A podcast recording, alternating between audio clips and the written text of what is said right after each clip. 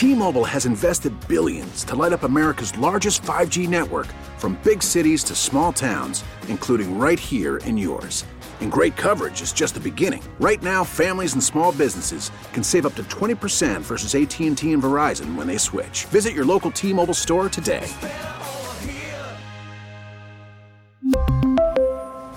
Plan savings with 3 lines of T-Mobile Essentials versus comparable available plans. Plan features and taxes and fees may vary. All-star closer Kenley Jansen, we have a question. What's the best podcast of all time? Baseball isn't boring, baby. I'm Rob Bradford, and every single day I'm sitting down with the biggest names to show you this great game is the greatest game. It's my podcast, it's my passion, it's a cause I started more than two years ago, and is now the most prolific national daily baseball pod there is. Another fact, so jump aboard the BIB Express. Follow and listen to Baseball Isn't Boring, presented by Wasabi Hot Cloud Storage on the free Odyssey app or wherever you get your podcasts. 97.1 FM Talk Podcast. This hour of the Mark Reardon Show is sponsored by Gamma Tree Experts. Your trees deserve the best care. Call Gamma Tree Experts.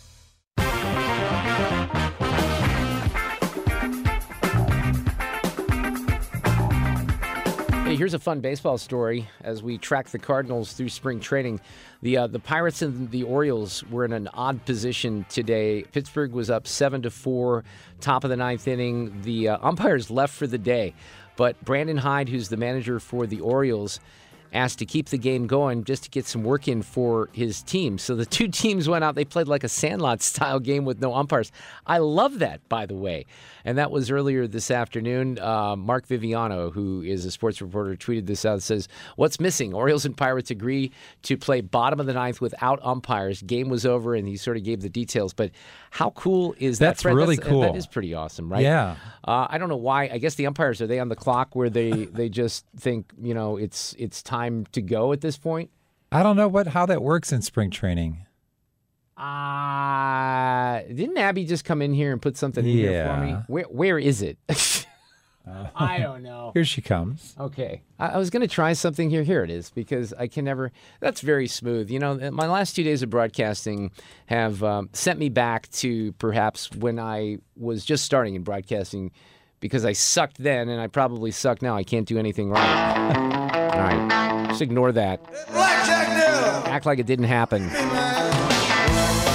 Ladies and gentlemen, and we'll uh, welcome Sue into the fold here. Fred Bottomer is back from Las Vegas. He survived the trip. I did. I came back with a little bit less money, but I had a great time. Fred, what was your favorite part? Um, well, first off, just seeing all the attention.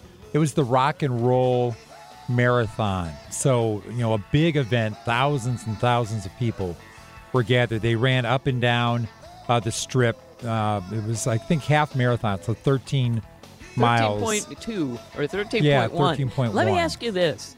Did they just go back and forth? Like how many times no. up and down the strip oh, do you no, have to no, go? just once. They went. Okay. Um, they started like in the middle of the strip, and you went out, ran out to the airport, into the desert, turned around, came back. You went on. You know, then you went way down the strip, you know, to the other end of it. Okay. So, well, Fred. yeah. Wait, wait, I didn't think she was. that- Now you went to watch your wife run this. That's thing. right. I did not think she was going to let you run it. I mean, let you watch her run it. Did she change her mind? No, she didn't let me watch her run it. I, I, I, I saw her off. I stood, you know, when she got into the chute to take off. I watched that. Um, and then I kind of peeked in on different parts of the race to see if I could see her, you know, on the overpasses, watching Okay. people run by. Never did see her. Um, but then she uh, texted me along the way and Well, told me that that's she made it. So it was great. Well, that is good. She had a great you, time. Did you eat some good food? What did you have? What We- was the best? The best thing we did, we went to the Gordon Ramsay Burger restaurant inside Mm. Planet Hollywood. I am so, jealous. I know, Me and the burger was amazing. Ugh. So that totally lived up to its reputation. So that was my favorite um, thing that I ate there. Uh, we went to see an event, one you know, one of the shows. It was Cirque du Soleil's Ka, which is Wait, oh, I'm sorry. Are you saying ka? What, yeah, what, Ka what does that mean? Oh, okay. and it was uh, medieval something or another. Um, and those are huge productions with all sorts of Well, Mark moving items those. and, and things like that. Did you see huge. Ka Mark, whatever that is? That's, Ka? that's the one I have not seen. No, I haven't Oh, seen okay. Well, the interesting thing about this was, you know, we're in a huge auditorium inside Planet Hollywood, and there's, you know, thousands of people sitting there. The production had a technical mal- malfunction halfway through it, and the stage was stuck like upside down or, or sideways because it Oh, moves a lot. And all the actors, or the, not the actors, the artists had to climb off of it and they had to make an announcement please stand by we're having technical difficulties. So for Holy 20 minutes or so you kind of just sat there and everyone's trying to figure out what was going on until it started working again. And then all the uh, cirque du soleil people could continue doing their stuff i'd have been How a little long? bit afraid to do you know my act Man, no swinging kidding. around if you know they had technical difficulties earlier but it was really good once it was done um, and i enjoyed that a lot All right. the other thing, I think everybody was telling me to win big, you got to bet big. And Fred. I'm not a big better when it This comes is to good, that though. stuff. You should not be a big better. Oh, no, I'm not. By the way, that's not true. That's not true. No. Yeah, uh, thank you, Mark, because that doesn't make any sense. Well, I guess we have different levels of betting big. So the Five one. bucks, Fred? Talk to me. Exactly, Sue. Yes, Exactly. yes. One time, the last time I put five dollars in a I only played the slot machines. Everything else was too intimidating. Um, I played the slot machines, and the last time I put in a five dollar bill, and I thought, well, I can maybe get five one dollar bets out of it. And um, I hit the wrong button, and it bet all five, and it doubled. So I doubled my winnings. I won ten dollars, and that was my biggest win of the Oh. day of the whole Maybe week. there's something to it. Yeah. Right. So, All but right. Mark says no. Well, Mark would know. I have to tell you. If Betting- he says no, then just I would just go with it. Uh, I love the Luxor. That's a, a beautiful resort. Uh, Caesars was great. You could get into Caesars and you're there forever because you can't find your way out. It's oh. just such a nice. All of them are like that. All of them are hard to. I hear they don't have exit signs in the Well- in the in the casinos. That's And- probably true. Right, because they don't want you to find an easy way out. That You're seems like a fire hazard. It's exactly a fire hazard. And, and one of our tour guides was telling us, oh, we took a tour, a three hour tour of the Hoover Dam. And that was a Oh. lot of fun. I did that yesterday. I And- do love that. And that tour driver was saying that there's an arrangement between the casino owners and local law enforcement that they don't have to have the uh, actual exit signs Well, you're uh, in the you're, casinos. You're breathing in all that uh, piped in oxygen. You're just happy, you know. Yeah, it, no, it, it was fun. Everybody seemed to be having a great time. I had a good time. That's good to know. I'm glad you went and that you had fun. And did Oh. Marie? Did your wife eat a carb afterwards? She's been non-carb. yeah, she did. She, She, yeah, okay. she she ate. She did her share. I I was waiting for her with like all all the sort of bad food that she wouldn't eat. So when she got to the finish line, I was there with all the bad stuff. I flew out of Mid America Airport. First time I've ever done that. Oh, how was that, Oh, Fred? I loved it. It was great. huh? Um, Okay. it- it's Allegiant Airlines. Um, and the same people I flew out with on Friday in the plane, it seemed like I flew back, flew back with on Monday. Oh. Because the same people were sitting next to me, behind me, on the side of me. They were it was probably like being, racers. It was like being on a mm-hmm. school trip. Yeah, everybody was racers. Yeah, It was like being on a school trip. I knew you knew everyone, you found out how they did, where they ate. So that was a lot of fun. I, I just I enjoy the experience of, of flying out of Mid America. okay. It's smaller. It's something very manageable. I've Good to never done it. I don't think I would, but I'm glad you had a good experience. Which is right which is right by Mascoutah. Yeah, let's do this here. Oh, maybe if they These allegations are deeply concerning. Does the president have any comment? We're not going to comment. It's not clear messaging. No, no, no, no, no. And now, Sue's News. Brought to you by Sue. On this day, I was going to say maybe if it wasn't Allegiant, I, I just uh, that makes me nervous. On this day in history, 40 years ago, and this does have a, a little bit of audio. In 1983, at the end of its 11th season, the final episode of MASH aired on CBS. Wow. It was a special two and a half hour finale. It was watched by 106 million people. I was one of those people. Fred, did you watch it? Oh yeah, definitely watched it at Mark, my parents' did house. you? I'm pretty sure I did, but Yeah, I you don't honestly don't remember. It was a record 77% of the TV viewing audience was tuned into this thing. I mean, th- this is because, Abby, again, we did not have that many channels. I mean, I'm not sure that you could accomplish this today. There's way too much streaming and other things. To think that 77% of the TV viewing audience was tuned into something is just mind boggling to me. I think me. I became a bigger, um, because I was a MASH fan, but I think it happened when I went to school, when I went to Mizzou. So I don't remember what. I'm, I'm sure I probably watched the finale just because everybody did, but Yeah. I, I became more familiar with the show like in the mid to late 80s just because I was watching all the repeats. Oh, that's true. And it was something good that was on that you could watch. And 39 years ago today, in 1984, Michael Jackson won a record eight Grammy Awards. And of course, it's because of the. And he won Album of the Year for Thriller.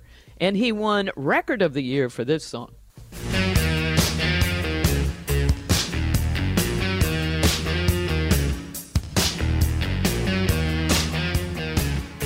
I could think of the video. Every time I hear that, that's all I think about is the video of them.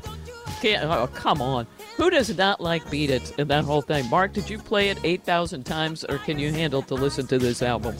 I can handle it probably, but yeah, it got played a lot. There's so many good good songs off it. It just that sort of summarizes, I think, that period musically. There's no it doubt. It does. It does. The fact that he won eight Grammy Awards, including Album of the Year for this, uh, pretty much says it all. I mean, if you had something uh, to present that year that uh, Thriller was up for a Grammy, good grief, forget it. By the way, today is also National Pancake Day, Fred, in case you Oh. want that. I like that. You're going to like this more. IHOP is recognizing it by offering a free short stack of buttermilk pancakes. Now, I'm, I'm not sure. I'm sure you have to buy something in order to get that, but uh, just letting you know if you want a little dinner.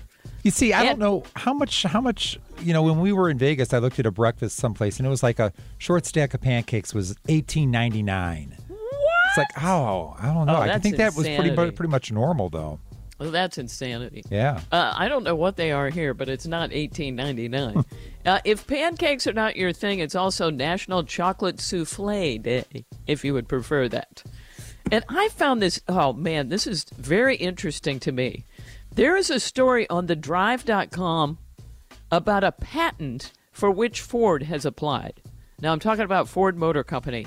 It is called Systems and Methods to Repossess a Vehicle.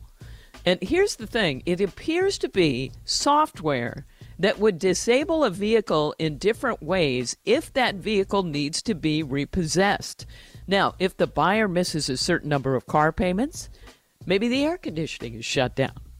Or I assume it goes, you know, on. Like if there are no payments, they could just shut off the motor. If it has autonomous driving capabilities, it could drive itself to a convenient place to be towed or drive itself actually back to the place so they don't have to tow it at all. To me, it's genius. And the system could be installed in future Ford vehicles, or they could just be patenting it so that they could own this technology. But either way, somebody just saw that they had applied for it to see, and but you know they don't really know what they're going to do with it. But it's genius. It's kind of like that OnStar. That I've never had a vehicle with OnStar. Yeah, me neither. But it seems like, uh, you know, if they could just shut it down, I'm kind of surprised that they haven't done that yet. I had no idea it wasn't patented, and it is kind of genius. I kind of find it funny that they'll turn off your air conditioning rather than just Right. lock you out. Fred, they're just going to torment you a little while. I, I had OnStar many years ago, and I, I liked it quite a bit actually. But it became, you know, the technology with everything else became so good that I felt like OnStar wasn't necessary. Although, if you're like in the middle of somewhere and you can't get a hold of people, again, that's it became because I think it was done through satellite, right? I don't know. If so, if your cell phone went down or you had an emergency, there were some backups there that made you feel safer. Uh, but you had to pay for it too, so I think I got rid of it eventually. Well, yeah, and I get that. I mean, just the fact that they can find you wherever you are. I find it interesting that Ford has applied. Now, Ford has not come out and said, this is what we're going to do. We're going to install it. But this article on the drive.com said, you know what? They're patenting it, so who knows what they'll do with it. It's just interesting to me to think about. Oh, and there was a story out about a sheriff's office in Kentucky that has a brave and honest toddler to thank for helping them find a fugitive who was wanted on drug charges. They go to a home on Friday, right, to serve a warrant. all these adults in the house, none of the adults would say whether or not this woman who was wanted on warrants was in the house. And that's when a toddler stood up and said, It's good to be honest. We shouldn't lie. And said, Oh, yeah, she's in the room next to the bathroom. wow. So they got her thanks to the honesty of just a little toddler. You got to think that's adorable. So good for that child, who was a boy, by the way. Not that that's here nor there. But, um, you know, at least they were teaching him good things. Well, not on, uh, but even though you were wanted for doing other things. It finally at Sue's News. I can't remember if I've done this one, but every time I see it, I'm I, I think, what? I've never heard this. Okay, during World War II, the Pittsburgh Steelers and the Philadelphia Eagles both had so many players go off to war that they merged for the 1943 season and played as, are you ready for this? The Steagles. I had no idea. I read that today and I thought, I've never heard this before. And then as the day went on, I thought, wait, have I? And then I just can't. Rem- I don't know. But they were known as Phil Pitt. You haven't heard it either. I, I don't know okay. that I do remember that. It's incredible. They were known as Phil Pitt, and it was uh, really just the fans who called them the Steagles. They won five games and did not make the playoffs. Again, that was uh, 1943. I just love it. It's one of my favorite uh, facts ever. And that's it for Sue's News. All right, awesome. We have Amber Athey coming up here in just a couple of minutes. We've had Amber on the show before. She's the Washington editor for The Spectator, but she's got a new book out called The Snowflakes Revolt How Woke Millennials Hijacked American Media. We still might hear from Missouri Attorney General Andrew Bailey was at the Supreme Court today. He might check in. If not, we uh, we still have Ilya Shapiro in the next hour, the director of constitutional studies at the Manhattan Institute. He'll break it down. Went pretty well if you're looking for this whole thing to be thrown out. We'll have some audio of some of the justices as well. Selling a little or a lot. Shopify helps you do your thing, however you cha-ching. Shopify is the global commerce platform that helps you sell at every stage of your business. From the launch your online shop stage, to the first real life store stage, all the way to the did we just hit a million orders stage. Shopify is here to help you grow. Whether you're selling scented soap or offering outdoor outfits, Shopify helps you sell everywhere. From their all in one e commerce platform to their in person POS system, wherever and whatever you're selling, Shopify's got you covered. Shopify helps you turn browsers into buyers with the internet's best converting checkout. 15% better on average compared to other leading commerce platforms. And sell more with less effort thanks to Shopify Magic, your AI powered all star. Shopify powers 10% of all e commerce in the US. And Shopify is the global force behind Allbirds, Rothy's, and Brooklinen, and millions of other entrepreneurs of every size across 175 countries. Plus, Shopify's award winning 24 7 help is there to support your success every step of the way. Because businesses that grow, grow with Shopify. Sign up for a $1 per month trial period at shopify.com slash odyssey podcast, all lowercase. Go to shopify.com slash odyssey podcast now to grow your business, no matter what stage you're in. Shopify.com slash odyssey podcast. We really need new phones. T-Mobile will cover the cost of four amazing new iPhone 15s, and each line is only $25 a month. New iPhone 15s? Only at T-Mobile get four iPhone 15s on us and four lines for 25 bucks per line per month with eligible trade-in when you switch.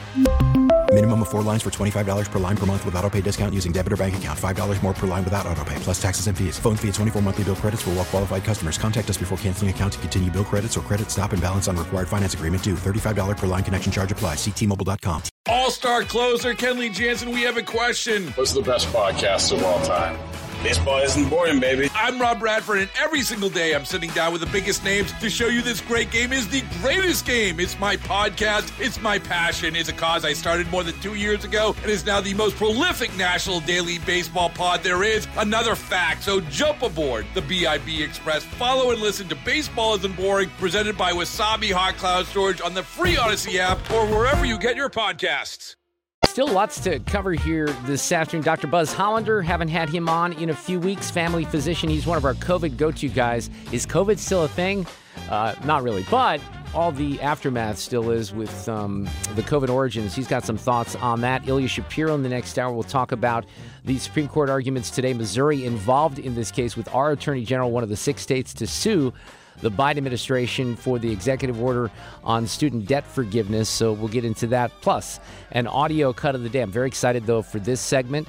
Amber Athey, who's been with us before, has a brand new book coming out in just a few weeks called, it's a great title, The Snowflakes Revolt How Woke Millennials Hijacked American Media. Amber, welcome back. She's with The Spectator, she's the uh, Washington editor. I like the title of the book. How are you this afternoon? I'm doing great. Thank you so much for having me on. Let's talk a little bit about your background. I know I've had you on to talk about different issues, but you focused, and, I've done this for, um, boy, it's been 25 years now, on liberal media bias ever since Bernie Goldberg wrote his book in the late 90s, Bias, and sort of outed some of the things happening on CBS News. And since I've been around the media, they are my peeps, and I've been in news and I've been a news director, so I know this area pretty well. But you've, you've talked a lot about some of this bias stuff, which is what led you to this book, isn't it?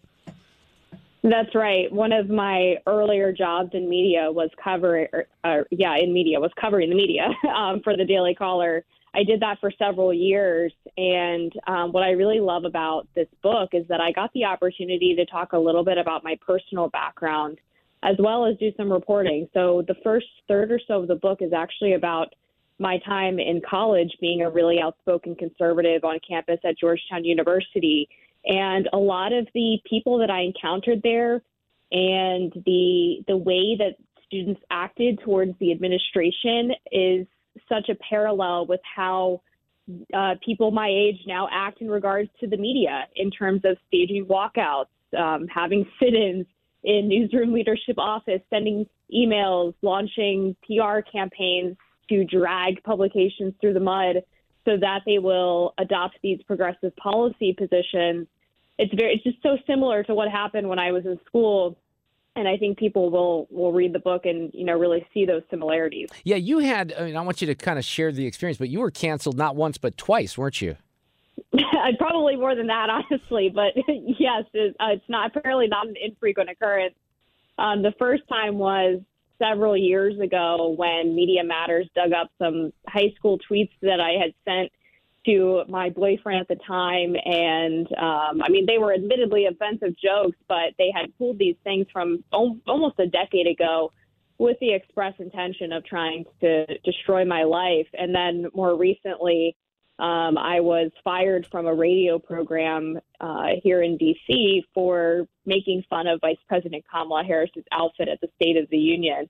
So I've definitely experienced firsthand the tactics that these uh, illiberal progressives use to try to shutter debate and basically shut down anyone who they see as a threat to their ideas. So you've probably written about. Sometimes I, I, forget all the specifics of the cases and the guests that I've you know spoken with over the course of the months and years here on this radio show. But it was even a guest recently, and this is sort of representative of some of the things that have happened in the news, where it was a professor who finally had had enough and said he triggered the kids in his. This was at you know academia and college, where this professor said when doing the course on race, and he was a progressive and a liberal that the, the kids were were struggling because the word colored was used from a piece of history. So they weren't they weren't triggered because the professor said something that was offensive. They were triggered because there was a reference in an actual historical document from decades ago that used the word colored, and that was outrageous for that professor to use. So we need to do something anti-racist to counter that. It's mind-boggling when you hear some of the reasoning behind these snowflakes and how big of wussies they are. It's unbelievable, really. It's so true, and that sort of thing happens quite often. Um, actually, the reason that the New York Times first started shifting its editorial line towards this idea of anti-racism was because a uh, a contributor, I believe it was, had uh, been in a similar situation where he was using the N word while quoting someone else. So obviously wasn't using it himself, but the New York yes. Times staff just yeah. revolted and they had all of these meetings about racial sensitivity. They launched the 1619 project ostensibly uh, partially in reaction to this moment. Um, so that's not abnormal at all. And we're seeing more and more frequently and more aggressively that the left is really eager to eat its own. Um, if they're if they're deemed to be too centrist or not far left enough, um, it's it's happening all the time at these media outlets, whether the Washington Post, New York Times, CNN. They repeatedly call the people who are more classically liberal in the way that we understand it because they're seen as not being hardcore enough. So I, I started in uh, well I started in radio in 1981. I was only 15 years old, but I started doing you know news when I was at the University of Missouri in journalism school, and then I ended up in news, and I was a news anchor on a music station. Went to WTMJ in Milwaukee eventually, and I, I started there doing news, and and then I did a talk show. But I bring this up because I've been around a lot of journalists, like I think real journalists over the decades, and what used to happen is look, I knew because I had friends in the business, I knew where people were on politics, right? You don't know as much as you do these days with social media. But the people I worked with over the uh, the decades were pretty solid reporters, good journalists. Depending on you know, no matter where they came from politically, they were still doing their job, and they felt like the truth and having a good deal of skepticism was important to the role that they were playing. That's done. That's gone because now, and I think you point this out in the book, it's not about hiring people like that. It's about hiring activists. And you see it in every tweet from reporters all over the country. They're not reporting, they're agenda journalists.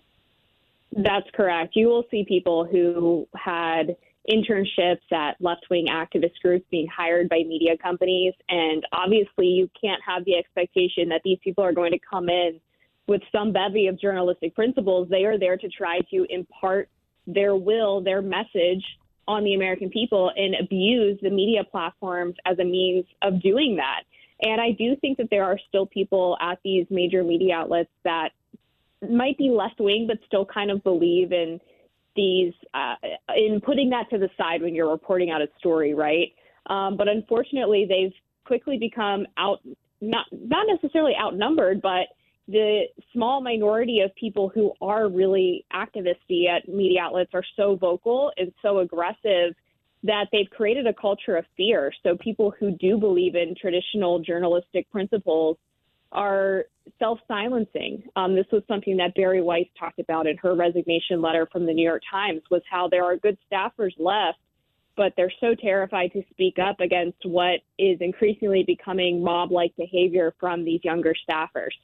You you uh, now I have not read the book yet. I really do want to read the book. It comes out in a few weeks. But one of the notes um, that the publicist sent out says that you write about what current journalist credentialing process is and can it be redeemed. Now credentialing means I'll, I'll use sort of a, a, sports analogy here. If you're a sports reporter here in our building, for example, let's say you're with 97.1, you want to cover the Cardinals, you have to apply for a credential so you can be. And there's different levels of credentials. Sometimes you can be in the press box, you can be in the locker room. It depends at the level. In and the same thing with politics. You get credentialed for different things and events if you're a member of the media. Not everything requires credentialing, but at certain, you know, more structured events, you have to have uh, some sort of press pass or be okayed to be in that particular room or world, right? So when you're talking about this process, what are you talking about here?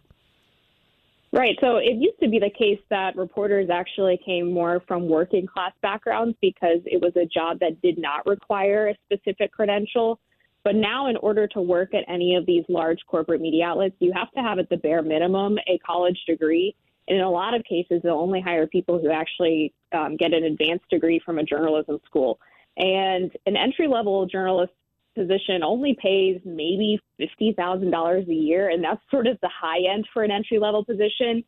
So you're basically recruiting people who are wealthy enough to both afford a a college degree at a prestigious university and possibly even higher education beyond that, but then willing to have a low starting salary so they don't necessarily make up for that money that they spent getting the education in the first place. Oh, so, I see. Oh, I see. Yeah, you're you're talking about so you were kind of in a different place with credentialing. Just talk about the people that end up in the industry, right?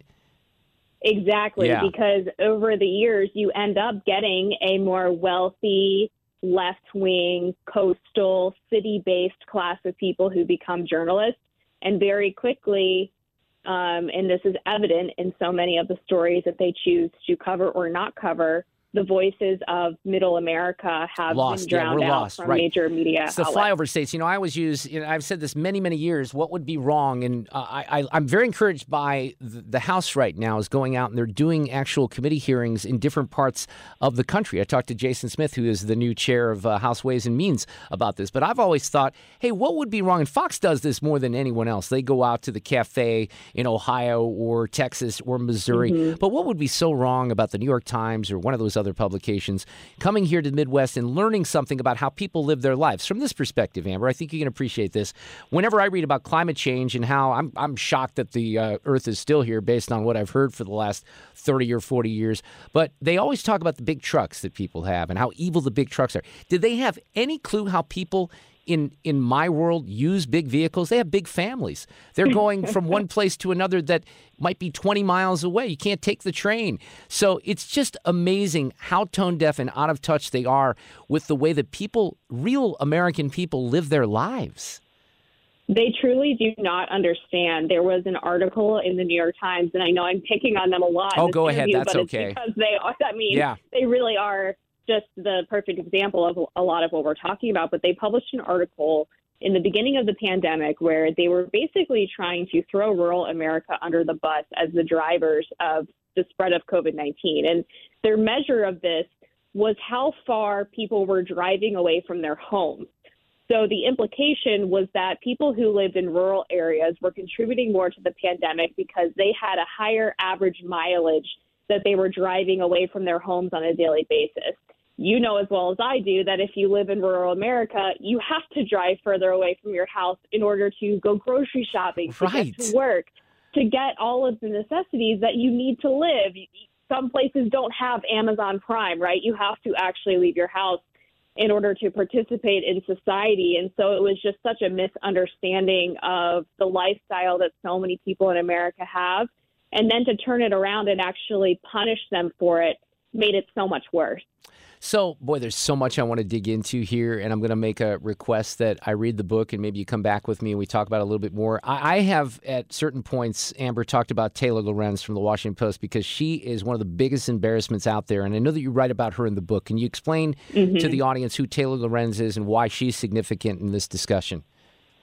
I actually have an entire chapter about Taylor Lorenz, and I really didn't want to do it because I don't think she deserves the attention, but just like the New York Times on an individual level, she really is sort of the beacon of what modern journalism has become because she is this really uh, a person with really wealthy parents. She apparently spent time at a Swiss boarding school and then um, has worked at places like the New York Times, now is at the Washington Post, and she has used her journalistic platform as a means of advancing cancel culture. And what I mean by that is pretty much every article she writes is done with the intention of destroying the the livelihood of a conservative that she doesn't like, and not even a conservative, but even sometimes just personal beefs with her. So she went after the CEO of Away, which is a luggage company, basically accusing her of being a mean boss.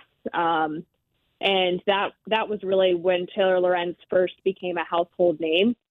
And then she was the person who um, who doxed the Libs of TikTok account, who reposts the TikTok videos from progressives.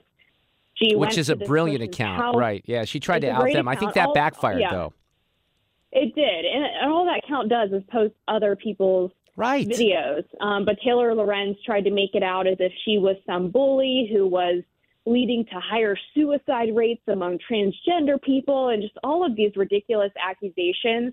And she was also the person who first publicized the TikTok videos from Kellyanne Conway's daughter, Claudia, when she was a minor and created this massive family feud and got clicks off of it. So she's really just a despicable person. Yeah, she is. And, who, you know, I, I understand. Yeah. I get why you were conflicted because you, you, hate to give her attention. I'm in this position a lot too when I see stories about her. And you know, in the problem is in her media world, there's a lot of. You know, the Washington Post has a big audience, and people don't understand. They're not unless you're listening to a show like this or reading your book or watching Tucker or something like that, they don't know how dangerous. And I would say that she's a dangerous person because you talk about manipulation and journalistic malpractice. It is on full display with someone like Taylor Lorenz.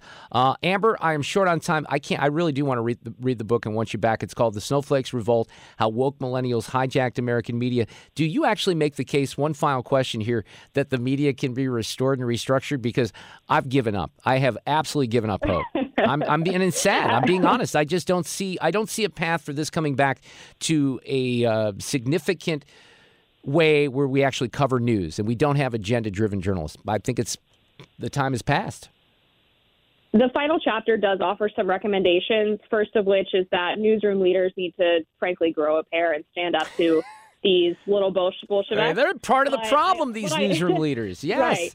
But I also suggest that it also wouldn't be so bad if it all just burned to the ground. yeah, I think you're right about that. Look, good luck with it. It's called the Snowflakes Revolt. It's coming out on March 21st. We'll have you back if that's cool. Thank you, Amber. That'd be great. Thank you so All much. right, appreciate it. Like many of you, I struggle uh, from time to time where I think, how is it possible that people are so stupid? For example, when we were talking about Amber, where you have, let's say you're a college student, you're going off to higher education, you want to learn things about the world and be educated, and then one of your professors uses, just in, in a, a book or in a historical document, the word colored or Negro comes up because the professor's not using it. He's not dropping that, but he's pointing out how it was used in the past. And you're so triggered as an 18 year old and 19 year old snowflake that you have to report it to the administration and try to cancel them. I mean, what kind of people are these? What kind of people are those who want to mutilate children and abuse them at the gender clinic at WashU? But on the student loan thing, the same thing comes into play. How I, I, this is just beyond me. I don't understand how anyone can make the case that when you take out thousands of dollars in loans and you sign the paperwork that you would pay it back, that you shouldn't have to pay it back. So that case was argued today at the Supreme Court. Andrew Bailey, the AG of Missouri, one of the six AGs that was involved. But listen to the defense of the student loan. I think many of you listening, I think most of you are sane and you understand how crazy this is. Like Congresswoman uh, Rashida Tlaib. Our government's supposed to be about people, right? They shouldn't be making off money off of us going to school or seeking edu- higher education. It shouldn't happen that way. Well, you can you can argue about whether or not the student loan program should be restructured, but uh, the bottom line is kids took out loans, parents took out loans, you got to pay them back. This is a guy, he's a congressman from New York. Why the hell are we paying for education in the first place?